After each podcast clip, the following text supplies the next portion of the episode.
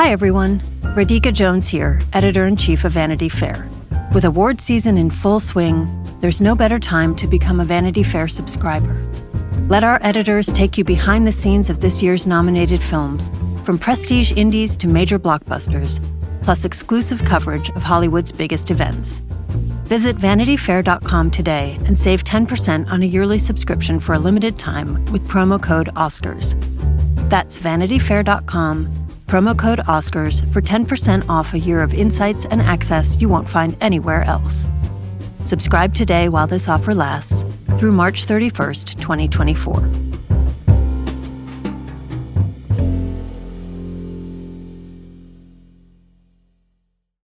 This episode is brought to you by Progressive. Are you driving your car or doing laundry right now? Podcasts go best when they're bundled with another activity. Like Progressive home and auto policies, they're best when they're bundled too. Having these two policies together makes insurance easier and could help you save. Customers who save by switching their home and car insurance to Progressive save nearly $800 on average. Quote a home and car bundle today at progressive.com. Progressive Casualty Insurance Company and Affiliates. National average 12 month savings of $793 by new customers surveyed who saved with Progressive between June 2021 and May 2022. Potential savings will vary. Hello, and welcome to Little Gold Men, the podcast that reminds you that award season is, in fact, a year round affair. I'm Mike Hogan, digital director of Vanity Fair. I'm here with our film critic, Richard Lawson. Hello. And patched in from the Bay Area, our senior Hollywood writer, Joanna Robinson. Hello we have a very exciting uh, episode lined up today. We're going to talk about, first of all, Ghostbusters. I don't know if this is an awards uh, movie, but Richard is going to tell us. He he's seen it. Mm-hmm. We're also going to talk a little bit about the controversy and the numbskull Ghost Bros. uh, who have been complaining about their childhood memories being ruined or something. And exactly. then we're going to have a big nasty argument about Swiss Army Man, which Richard hated and Joanna says is her favorite movie of the year so far. Uh, and then we're going to talk about the Emmys be- because the nominations are coming out Thursday of this week, and we have predictions for you.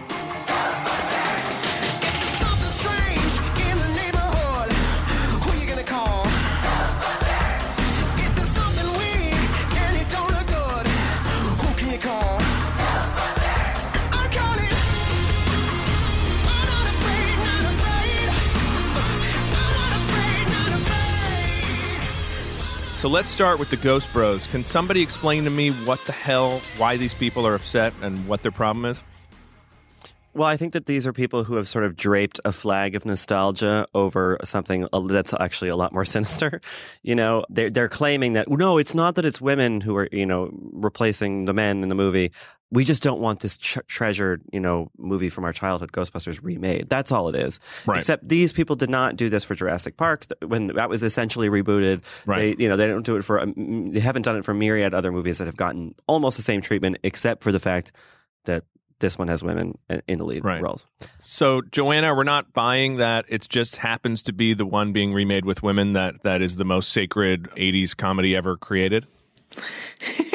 I don't, you know, I don't buy. I buy that this is an important film to people when, but when I meet someone on the street, which I literally have, and see him clutch his chest and tell me how important Ghostbusters was to him as a child, I, I I'm not buying it. I'm not buying that this is the hill that that they have to die on. So, how old are these people that you're that that we're talking about? Like, did they actually see it in the theater? I'm just finding it hard to imagine a person my age, and I went to see it when I was nine years old, and it was possibly the most important thing that had ever happened to me at that time. but it's just hard to imagine a 41 year old out in the street complaining about this. For me, I'm the mostly it's been people like in their mid 30s, slightly younger than you. So I don't know if it was like an important VHS situation for them, but right. um, yeah, this this seems to that seems to be the demographic. I don't think it goes much lo- younger than that. I don't think you're seeing a lot of people in their 20s really uh, clinging to this. So yeah, and I guess my question is like for for the movie and having seen it, like there is that generational gap where, um, you know, like obviously the movie makes a lot of plays for nostalgia. They have cameos from the surviving cast members minus Rick Moranis, a lot of allusions to the old uh, movies. You know, so that's in, in in theory in service to the older fans. But like then you have these younger fans, Joanna, who you're talking about, like, who like are or, or younger viewers who aren't really familiar with the property and and I, I just wonder if the movie quite does enough for them, if it quite justifies itself as its own sort of standalone thing. And I think that'll be interesting to see. Um, I think there's a lot in the movie that is appealing to kids. And it's one of these kind of many quadrant movies, you know, where yeah. it, there's goofy special effects and some sort of like slime humor and stuff like that that like little ones will will, will enjoy but I, am I'll be curious to see if it if it captures the same sort of you know zeitgeisty moment that the the original did at its time with children, um, because I feel like that's the movie's biggest bet right now like the, the new the new version. Like i feel like their best chance of like being a, a, huge success is if they're you know forget the older fans forget that for let's just get the kids. I think that you know that's the, its best kind of opportunity to make its mark. Which is different from what the force awakens did right? Force awakens yeah. actually like effectively both did the nostalgia thing. I mean you know right. different people differ but basically a lot of people were happy older people were happy with the nostalgia and younger people were like holy cow, yeah, I have right. a Star Wars movie. Right. Yeah. yeah. No, I think so. And I think that The Force Awakens proves how hard that is to do. Yeah. Um, because it's like, it's such a rare thing that you could bring back old cast members and it's not sort of depressing? Like it and it's not in the force awakens. Like like harrison ford and carrie fisher they're not sort of like you know gnarled husks of what they used to be. Right. they're still like forceful presences on screen. Like and yeah. so that's enough for the fans of, of old. And then for the fans of new there's plenty in that movie. And they very smartly um, honor the old class and bring a new class in and ghostbusters doesn't do that and doesn't really have a mandate to do that. They have far. Although less... they tried to do that, right? Like they well, yeah. wanted to bring back Bill Murray, who decided not. Well, well, it. no. I mean, he does. He's well. That's the thing is they're in it, but they're not playing their original characters. Aren't they like cab driver cameos? Dan Aykroyd like is a cab driver. Bill Murray is a skeptic who you see in one scene. He's on New York One being interviewed by Pat Kiernan, who reader uh, listeners outside of New York won't really know who that is, but um, kind of love Pat Kiernan. But he's you know he's in every fucking movie basically uh, playing the new. He's going to get the Irving Thalberg Award, right? He's been cameos. in more movies than like Warren Beatty. I don't right, know, yeah. but um, you know, so they come back, but they're not they're not forced to kind of relive their old characters. You know, so the, the, the Ghostbusters is is doing it less than the Force Awakens certainly, but there is still this kind of creak of like, uh, like it, it I, I don't know, it doesn't work for me at all the way that Star Wars did. All right, so let's come back to that in one second. So, Joanna, given this whole Ghost Bros silliness, how much uh, have you been or are you rooting for Ghostbusters to be a movie that you love, the new Ghostbusters? It's so it's so at odds with my normal attitude towards reboots, which is why please don't. I was hugely anti Jurassic World because I love Jurassic Park, not to the point where I was, you know, downvoting it weeks early on IMDb or making caustic YouTube videos about it, but you know, I was generally opposed to touching that thing, which uh, I loved as a child. But with Ghostbusters, I mean, I will I will say at least the couple things that I feel I haven't seen it yet. I'm seeing it on Thursday with the unwashed masses, but like the couple things that I'm rooting for is it to be fine, which is, I know it doesn't work for Richard, but I think generally the consensus, the critical consensus is like B plus with a few people who, who it didn't work for at all, like Richard and a couple other notable critics.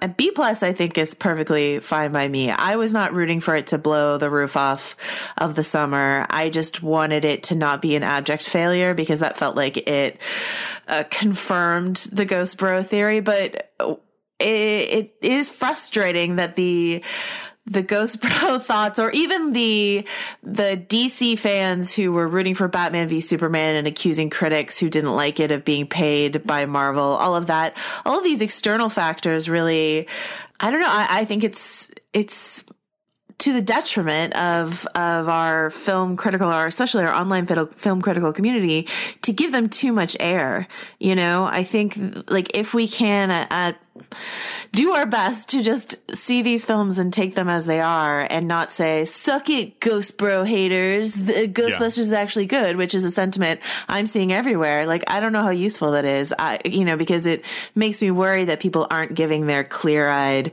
opinion of of this film you know Okay, so keeping in mind that I'm actually doing exactly what you're saying we should stop doing, How much money does this movie need to make to shut the Ghost Bros up completely? That's my question. Because it doesn't really matter if a blockbuster is critically acclaimed. With all due respect, right, my, my friends. Uh, well, I don't think anything will shut them up. I think I think they'll always no, I think yeah. they'll always find and either if it does well, they'll be like, well, yeah, but plenty of bad movies do well, you know, like Right. Um, but or if it it, it gets a lot of you know critical acclaim but does just okay then then then they'll have that justification for that you know critics are out of touch or elitist or they're just kind of working on a feminist agenda whatever you know they're always going to find you know water finds its level and these people just like will find that you know and so i think that like your joanna's i think you're i think you're entirely right like we kind of just have to be like all right they exist it's a pro it's it, they are what they are let's just try to continue on with the cultural conversation and acknowledge that they exist, but not really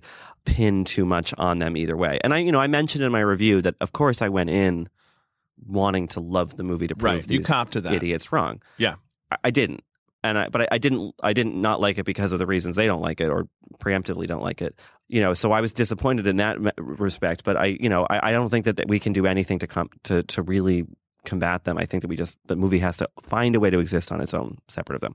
Yeah, and, and to be clear, I mean the utopia I described, where we don't pay attention to the worst element of the internet, is I mean that's a fool's errand. Like, there's no way any of us are going into Ghostbusters without this cloud hanging over it, and that's too bad because you know Paul Feig is doing what Paul Feig has been doing, which is give women these bigger and bigger budget platforms to do comedy, uh, you know, with mixed success.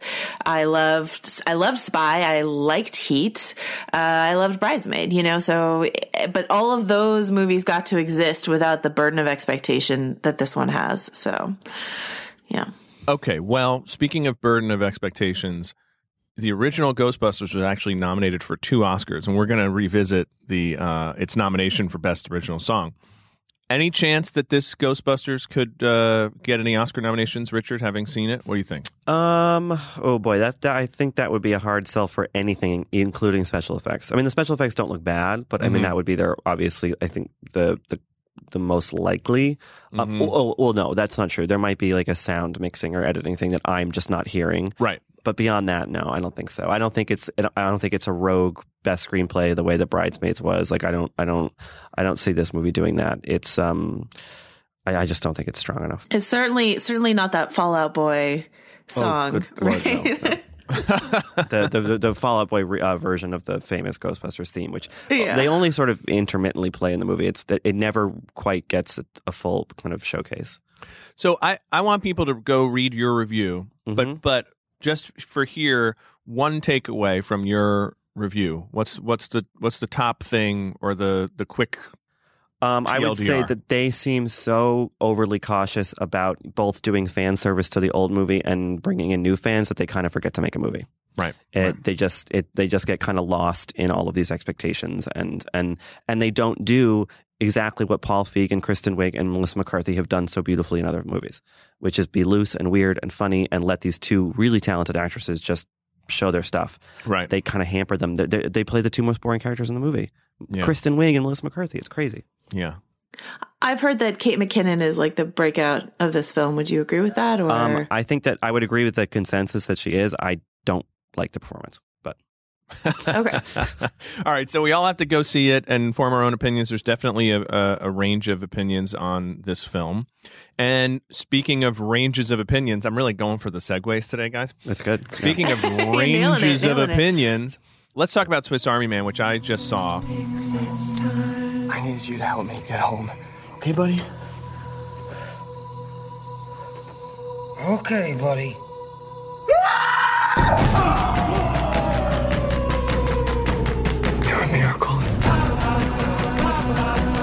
Or I'm hallucinating from starvation. Came out at Sundance this year, had a very divisive reaction.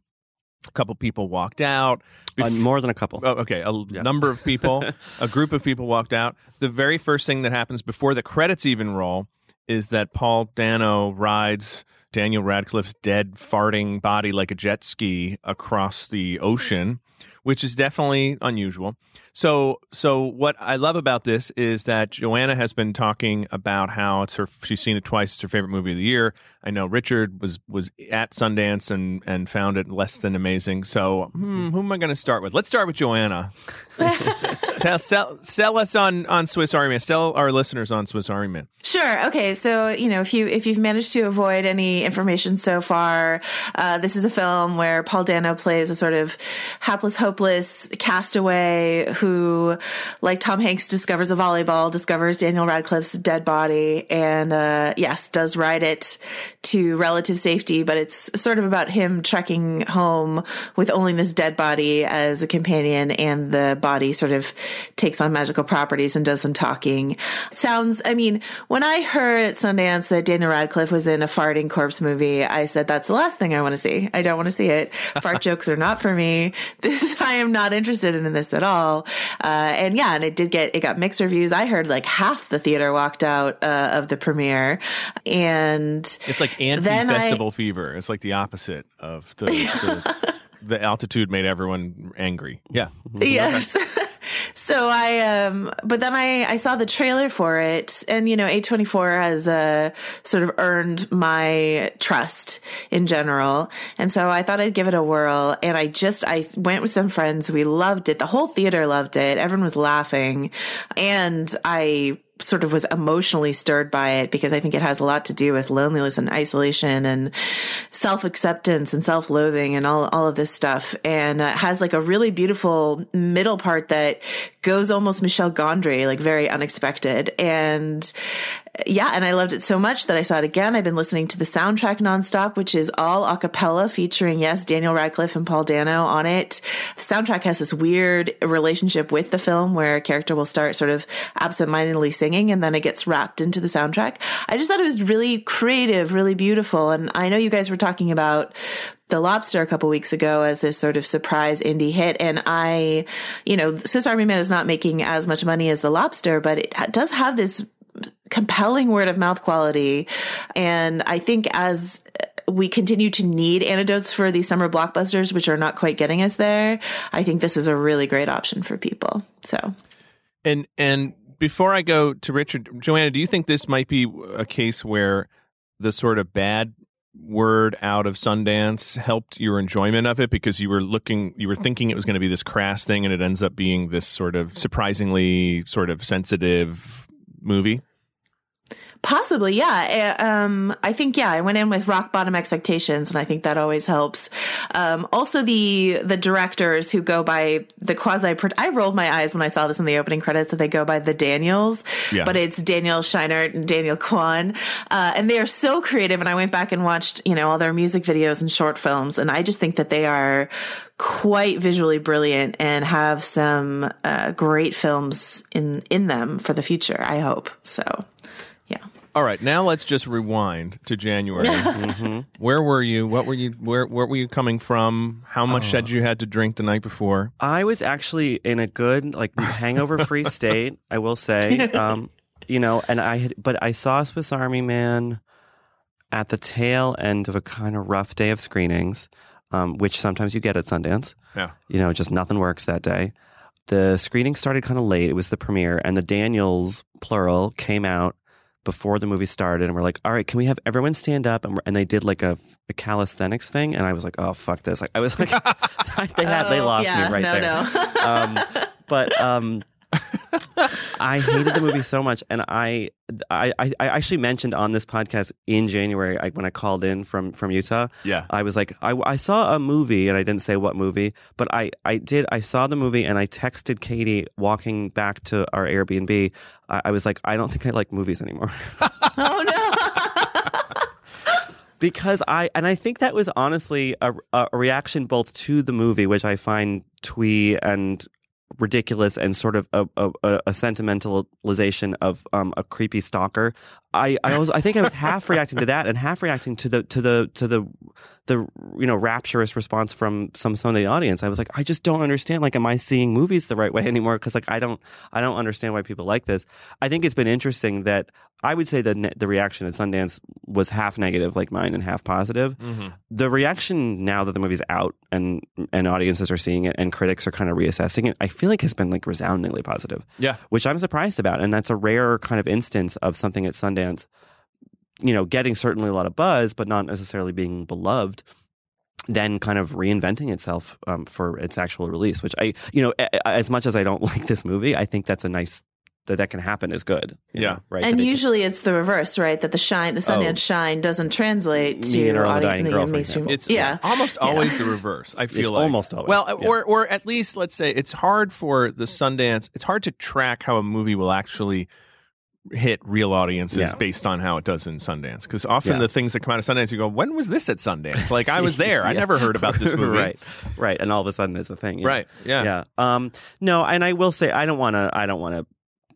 Uh, you know, go too hard on the movie, but I, I, I think that for me, where other people, maybe Joanna included, see a sort of fun inventiveness, I see, and or you see Joanna maybe a Michel Gondry homage. I see complete fucking th- theft.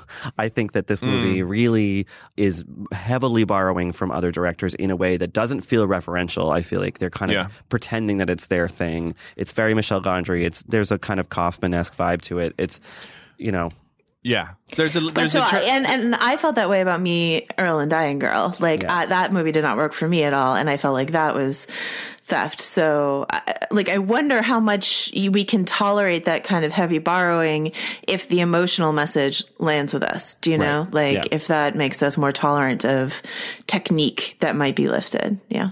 Well, now you're making me think about Eternal Sunshine of the Spotless Mind, which there's something there, right? Similar, yeah, yeah. but yeah, but then yeah, um, definitely. But because because in the in the write up for the movie, the marketing stuff, they're saying it's Castaway meets Weekend at Bernie's, which I just think is very misleading. It's not mm. tonally, oh, it's, not, it's, nothing like those things. no. To me, it was like where the wild things are mm-hmm. meet Beasts of the Southern Wild, right? Sure. So, yeah, and mm-hmm. I hated the first of those two movies, and I loved the second yeah. one. Yeah. So it's like there's a twee that works for me, but I think mm-hmm. I think you know at the end of the day, I'm right in between you guys mm-hmm. because on the one hand, I was like, all right, this movie doesn't really like actually work. Yeah. And but I'm I was I was amused by it versus being like enraged by it. Yeah, and I wonder. I mean, I, I really should see it again because again, you know, I saw it again at the end of a long screening day in high altitude. Was sort of in a bad mood because of the two previous movies I'd seen. Like, so I I was not my mind was not the most open. But there's something about this particularly male. I mean, you know, if we want to get into the actual sort of plot of the movie, which I don't want to spoil anything, but like there it is revealed pretty early on that there's a girl that this that Paul Dano's character is in love with or infatuated with, and all we get from her is that he saw her in a bus, and it's like, oh, so she's just like some pretty girl, and now we're supposed to be emotionally moved by that when it's kind of just creepy and gross. I don't know for me, my interpretation, and I don't want to spoil it too much, but like we do meet the girls played by Mary Elizabeth Winstead. And I think her existence at the end of the film goes a long way towards redeeming it from that sort of manic pixie mm-hmm. dream stalker situation because right. she's very real and very much uh, rejects everything that's going on. And, um, I guess that is spoilery. Sorry. But, um, the, the thing to me is that I didn't feel emotionally invested in in Mary Elizabeth Winstead and their, her connection to him, but more his his isolation and the fact that the most he's connected with someone is just someone he's seen on a bus and stalked their Instagram profile. Like that just, that was profoundly sad to me. And I think Paul Dano does a really good job with these borderline creepy. And for you, I guess it went well into creepy territory, but I'd say toeing the line of creepy characters. I think he's just masterful at that sort of thing. So. But he doesn't just stalk her Instagram. He lives in her backyard. I mean, it's a it it's it's creepy. he I mean, he's there. and we're supposed to feel moved by this. Like, oh, isn't it so hard to be a young, unseen white guy who like loves a girl he's never even talked to because that's all that you know. He just sees a woman. It doesn't. He doesn't have. He doesn't know anything about her personality or anything. And we're. I'm. I just don't understand being moved by it. It just feels so. it feels like kind of like everything that we, uh, you know, associate with like bad online culture with men that like we're just now celebrating because it's put in a sort of nice package of a of a little indie movie. I don't know. Maybe no, no and that's crazy. so it's so interesting to me because I've heard a lot of people talk about this movie as sort of a very like a specifically masculine kind of isolation, and I just didn't feel that. Like as as a woman, like I associated with that with that isolation. It didn't feel masculine to me the way that like the I mean, and especially since Dano and his, you know, that his girlfriend wrote, I think, the ultimate explosive Manic Pixie Dream girl movie, which is Ruby Sparks, like that just destroys that notion of the cute girl who redeems the lonely, uh, nerdy guy. Like, I don't think Dano buys into that at all. And I think he's actually kind of actively working against that in this movie. But that's, I mean, I, and I didn't get the sense that he was living in her backyard, but we can debate that. I, I might be remembering that wrong. But, no, but I think it's it's at least suggested. There, right? anyway, Isn't yeah, well, I can't. We can't It's have this. We'll have suggested to have that this he's- conversation offline if we don't want to awfully spoil. close Oh, to fair. where she Yeah. The lives. audience. Yeah, yeah, yeah. Uh, I will say that Daniel Radcliffe and plus like weird concept dead body that does like cool shit is a little bit like Colin Farrell plus weird concept. You have to find a mate or you get turned into an animal. Like, is this like A24, the distributor of both of those films, is clearly onto something here, right? Like, let's Yeah. get the weirdest concept we can get and the biggest kind of movie star outside their Yeah. their comfort zone.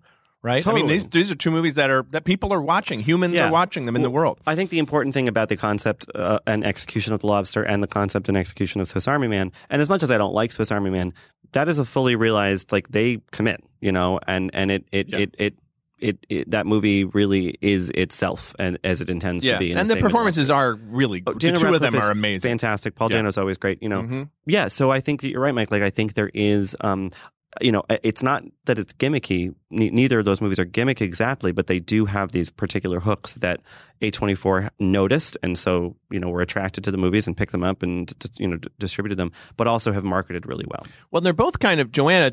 They're both sort of allegories for loneliness, aren't they? Both of these movies. Oh yeah, certainly and and divisive. I I also saw The Lobster twice in theaters, and in both times people walked out of Yeah. those those screenings as well. I've heard a lot of stories, more stories actually. People walking like uh, normal, quote unquote, normal moviegoers walking out of The Lobster than walking out of Swiss Army Man.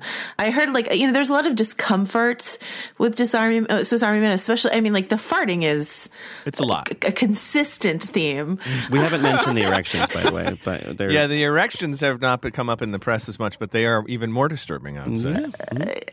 The uh, the animatronic. Well, if you've seen the Daniels uh, video for "Turn Down for What," they are fond of an animatronic penis. But uh, yeah, there's this there's this discomfort with the farting, and then I think I was listening to Paul Dano on Marc Maron's podcast, and he was talking about how their their mission was that the first fart would make you laugh at the film, the last fart would make you cry. And I don't know that it like I don't know that it made that many people cry, even me who loved the film, but it does it does mean something by the end, or at least to me. If you buy into the film, then the final fart means something, and uh, that that's that's a sentence I never thought I'd say. So, So you think this is a contender for best fart at the Oscars? Is that uh, definitely Okay, for good. sure. All right, real quick, earnestly, I have to ask this question: Is what's the Oscar prospects here? Anything? Is could Daniel Radcliffe pull a Best Supporting here? He's so. good. I mean, his physicality is amazing. Like he's yeah. so well. good. actors but actors might watch this and go, I, "I wouldn't know how to do that." You know. sure? I think it's sort of like what Alicia Vikander did in Ex Machina, heavily helped by, you know, CG, but just sort of this kind of astonishing, riveting physical performance. No, I don't think he has a shot at Best Supporting Actor, but I am consistently impressed with Daniel Radcliffe is doing post Potter. And uh, I would say maybe Best Score. The score Yeah. is really yeah, interesting. I think that's a good point, think. Joanna. And, and and because it's this acapella thing, it has that kind of i- i- inventive I, I would say maybe production design too, if anything Mhm. else, like because it, it is a very sort of intricately visually realized wor- world. But I don't know. I think that uh, I think that A24's best hopes for this is like a kind of sleeper financial success beyond Yeah. kind of awards. Well, it's at two point two million, I think, already. So it's uh, it's doing well. and I I think it'll have a long life like on VOD. Right. You know, as Although- it's kind of p- makes its way around. Whether anybody anybody makes any money off that. well, there's you know, exactly. If it hadn't been for Cotton Eye Joe, I'd be married a long time ago. Where did you come from? Where did you go? Where did you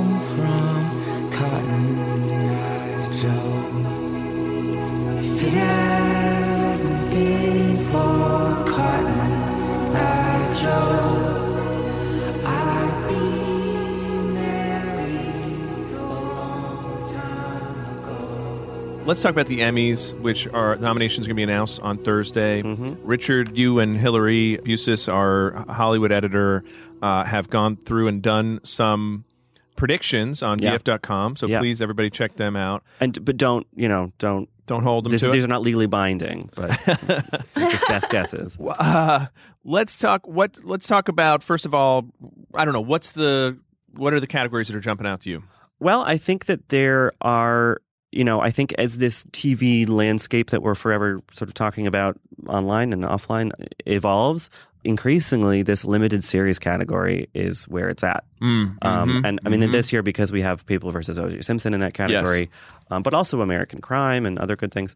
So I think that that's kind of where I'm most interested. Yeah. But all, but which is funny because it doesn't really feel like a horse race. It's like the People versus O.J. Simpson is going to win that the best limited series. Yes. Sarah Paulson is going to win Best Actress in a TV movie slash limited series. They've they've combined the acting c- categories there, but separated. So you have a TV movie category and a miniseries category Okay. basically now. Uh-huh. Um, so I think that's really interesting because uh, you know, oh, and Fargo is included in that because it's an anthology series and the seasons aren't linked necessarily. You know, so I think that as TV sort of changes and we maybe look more to a British model, like that, the, the most fertile stuff is there. I mean, People versus Yeah. O.J. Simpson, Fargo, Roots, American Crime, The Night Manager. I mean, the, Yeah. the- these are the ones that I think are going to be nominated. And then I'm leaving out Show Me a Hero, which was David Simon's fascinating, fabulous HBO miniseries from last fall. Like, this is a really strong category. Yeah. Increasingly. So I think that'll be interesting is to see how much focus that's, that gets on Emmy night, you know, like, Yeah. because it used to be kind of like the, the filler. Right. They'd be like, oh, and, then Helen Mirren was in some movie you never, no one ever saw. Right. And no one Right. saw. And now it's the main like- event. Yeah. Yeah. Uh, Joanna, what's jumping out at you? Uh, for me, I think the big story is Veep because it uh, had it did so well last year. Julia Louis Dreyfus won, Tony Hale won, Veep won for best comedy. You know, beating knocking out Modern Family. But I think everyone was worried this year with Armando Iannucci leaving, the showrunner leaving, that it would sort of degrade in quality. But uh, the consensus is Veep is as good as ever, if not better. And I think it has the strongest uh, chance in all these categories. And that's, that's just great news because that was a great show that I did not want to see go downhill. I'd rather see it end than go downhill. So that's, that's big news to me. And then the other, I mean, I agree with Richard the, that the limited series is, is exactly where it's at. But the question is, is this another year for Game of Thrones like it was a big year like it was last year? And it it sort of seems like why wouldn't it be since it's all anyone Right. wants to talk about Yeah. i think with a few exceptions like julianna margulies and her her last season of the good wife you know might get her a statue but i think we're gonna see a lot of game of thrones stuff happening what's interesting is that the episodes that they put up they they when they put forward their you know what they wanted the television academy to look at it's battle of the bastards episode 9 which you know i'm a lone dissenter and thinking it's not their strongest this season. I think they should have put up the finale but you know that's what they put their chips in on. And so if the, if the emmy voters are as dazzled by spectacle um, as as most other people then i think it's going to be another year for them. So Joanna, do you think that um, I have this kind of inclination that Lena Headey, um, who's been nominated twice before uh, for supporting actress in a drama, um, you know, she plays Cersei on Game of Thrones. Um, I feel like this because of that final episode, even though it's not the one in consideration or whatever, like because of that final episode where Cersei gets her grand, horrifying revenge on all of King's Landing, essentially. Um, do you think that she, well, she'll probably get nominated, right? But do you think there's a chance she could win? I do. I actually thought she was going to win last year because she had that big walk of walk of shame Oh, episode. shame. I don't Really, know. that would have been the time. I don't know if that was because you know it was CG, like her face on someone else's body, that people didn't really go for it, or Hmm. what. But I I was very surprised when Dinklage won over Lena Headey last year. I I would definitely root for her this year. I thought she was phenomenal in that final episode.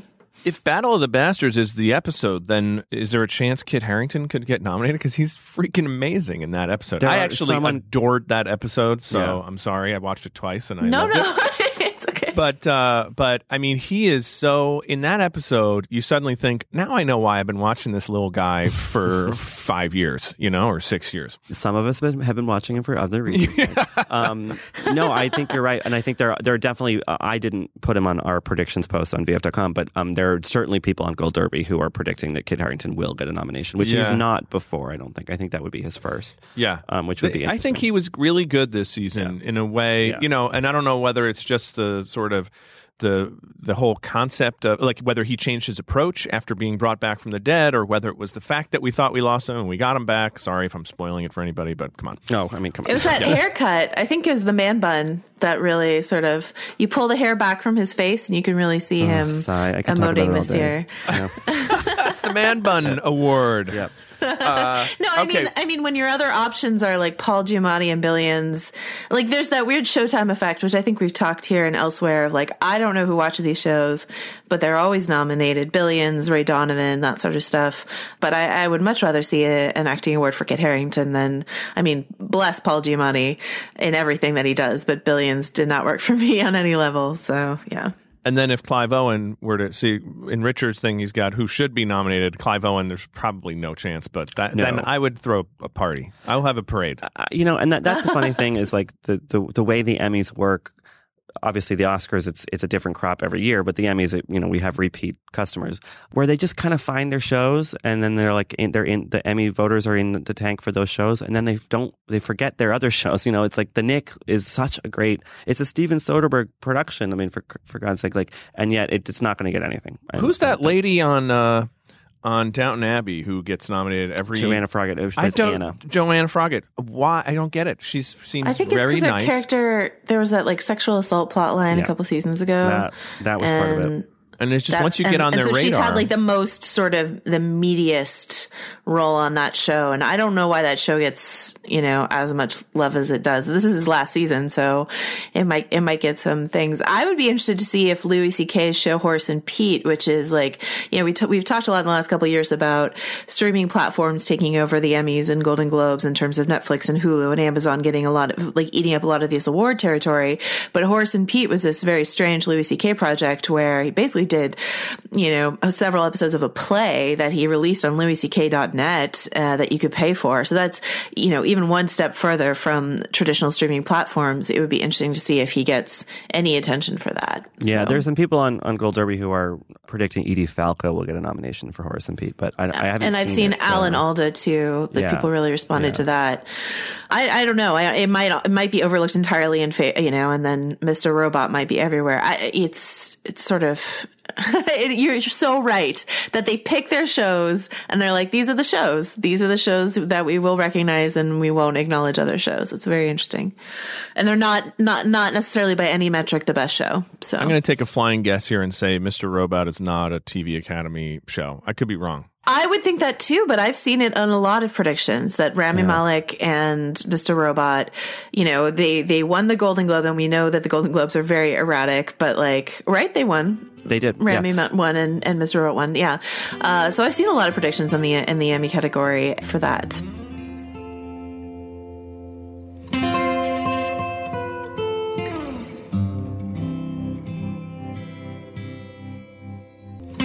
I'm okay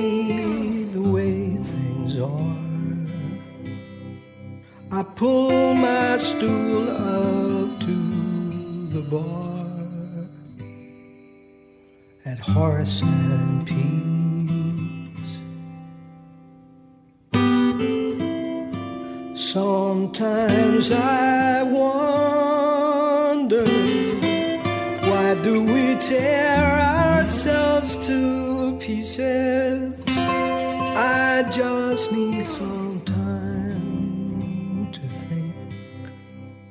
or maybe I just need a drink at Horace and Pete's.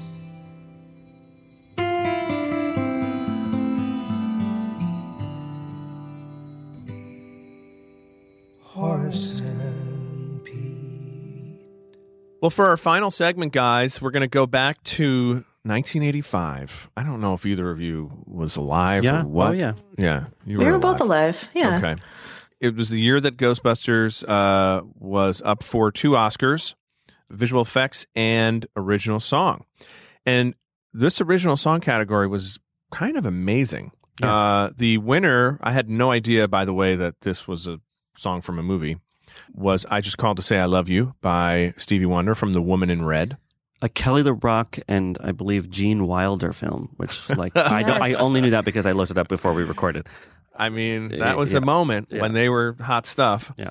Against all odds, which uh, thank helpfully in, par- in parentheses says "Take a look at me now" by Phil Collins in the film Against All Odds. Do we know anything about that movie? That uh, No idea James Woods was. and somebody else in it. Uh, Who okay, knows? yeah, yeah, yeah. Wow. Footloose in Footloose, music and lyric by Kenny Loggins and Dean Pitchford. Poor Dean, not as well remembered. Ghostbusters in Ghostbusters, music and lyrics by Ray Parker Jr. That was a big hit. And let's hear it for the boy in Footloose, music and lyrics by Tom Snow and Dean Pitchford. But who sang that? Somebody else sang that. Uh, anyway, do we want to relitigate this, guys? Do we think Ghostbusters should have won? Or, I mean, can you really give Ray Parker Jr. an Oscar over Stevie Wonder? I think it's probably a little hard. Well, I mean, I think this song I just called to say I love you. I think it's in the movie High Fidelity with John Cusack and Jack Yeah. Black. Yes. Where uh, uh, this like stodgy middle aged guy walks in and is like, "My daughter likes the song I just called to say I love you," and Jack Black basically chases him out of the record store. Um, that- so that's not the most uh, highly respected of Stevie Wonder songs. I mean, I think if you look at this list, quality wise and en- enduring quality, I mean, I think the Phil Collins song is sort of the best one. Like- Take a look at me now. See- wow. And I would give it to Footloose, like in terms of endurance. Like I know it's more, it's a m- Yeah. much more of a novelty song. I love that Phil Collins song actually, but um, Footloose as like any time the opening bars play, people know you can see people wanting to do the Kevin Bacon dance. Like Yeah. it's a thing. Yep. Um, you know, so that just feels like and and you know, enduring and you know, same is true for Ghostbusters. So maybe enduring novelty songs with the title of the film in the title of the song is not uh, exactly Oscar material, but yeah, I'd give it to Footloose. Ghostbusters is like a Sonic, like Donkey Kong machine. Like Yeah. it's the most 1984 thing that ever existed. Um, Whereas the other ones, I think, transcend a little bit. I wouldn't have been able And to. then there's pay. that whole uh, Huey Lewis and the News controversy, right? That Ray Parker ripped it off from Huey Lewis. Wasn't there like a lawsuit about that? Oh yeah, I think Yeah. there was some controversy there. So embroiled in controversy. Um, I, I have to s- I have to say about the Footloose songs, if either of you were my roommate in this, in the summer of 2007, I believe it was, there was a, a guy named Dovemen, a musician who recorded re-recorded the entirety of the Footloose soundtrack, but did it as like slow sad bastard songs. Hmm. Which is my, which is totally my up my alley. I listened to this thing, particularly the covers of Footloose and Let's Hear It for the Boy on repeat for an entire summer to the fact that my roommate almost threw my computer out the window. She was like, I can't. so I have a sentimental preference for those right. songs, but um, and and they actually, if they can be remade as sad bastard songs, maybe that actually is a testament to their quality as songs. So Yeah. but I think they kind of split the vote, so I'm still going to go Phil Collins. Well, Deniece Williams uh, is the the vocalist on is the artist on Let's Hear It for the Boy. Right. Number one single. It's a beautiful song. Yeah. It's a great song, and there's also "Holding Out for a Hero," right? Yeah. Is it was a uh, great Right. soundtrack. yeah. If they were, if we were giving awards to best soundtrack in total, that would win. yes. Yeah. I mean, it's kind of amazing that it had two. Like, when's the last time that that a film had two songs nominated? Yeah. I mean, it, that wasn't little- like a Disney musical or something. Yeah. Right, right. I just think if you get an opportunity to give Stevie Wonder an Oscar, you give Stevie just do Wonder an Oscar. I just Yeah, don't. I just Yeah. can't really. I can't complain about this. That's fair. You're saying Oscar winner Kenny Loggins doesn't have the same ring to it? Oscar winner. Yeah, and Phil Collins, uh, no. Kenny Loggins, I kind of would be great if Kenny Loggins, Kenny Loggins, if he had an Oscar, would definitely like take it with him everywhere he went. Like he, it would be on the oh, piano, you know, or drum, sure. the drum set every yeah. time he performed. Yeah. Well, that does it for this week's Little Gold Men. Thank you very much for listening, and please remember to rate and review us on iTunes. You can find us all writing about award season and all kinds of other stuff at vanityfair.com. This episode was produced by Sam Dingman and edited by Tim Einenkel. And thanks to Laura Mayer and Andy Bowers at Panoply. And the hottest take on the future of American democracy award goes to Joanna Robinson. I'd rather see it end than go downhill.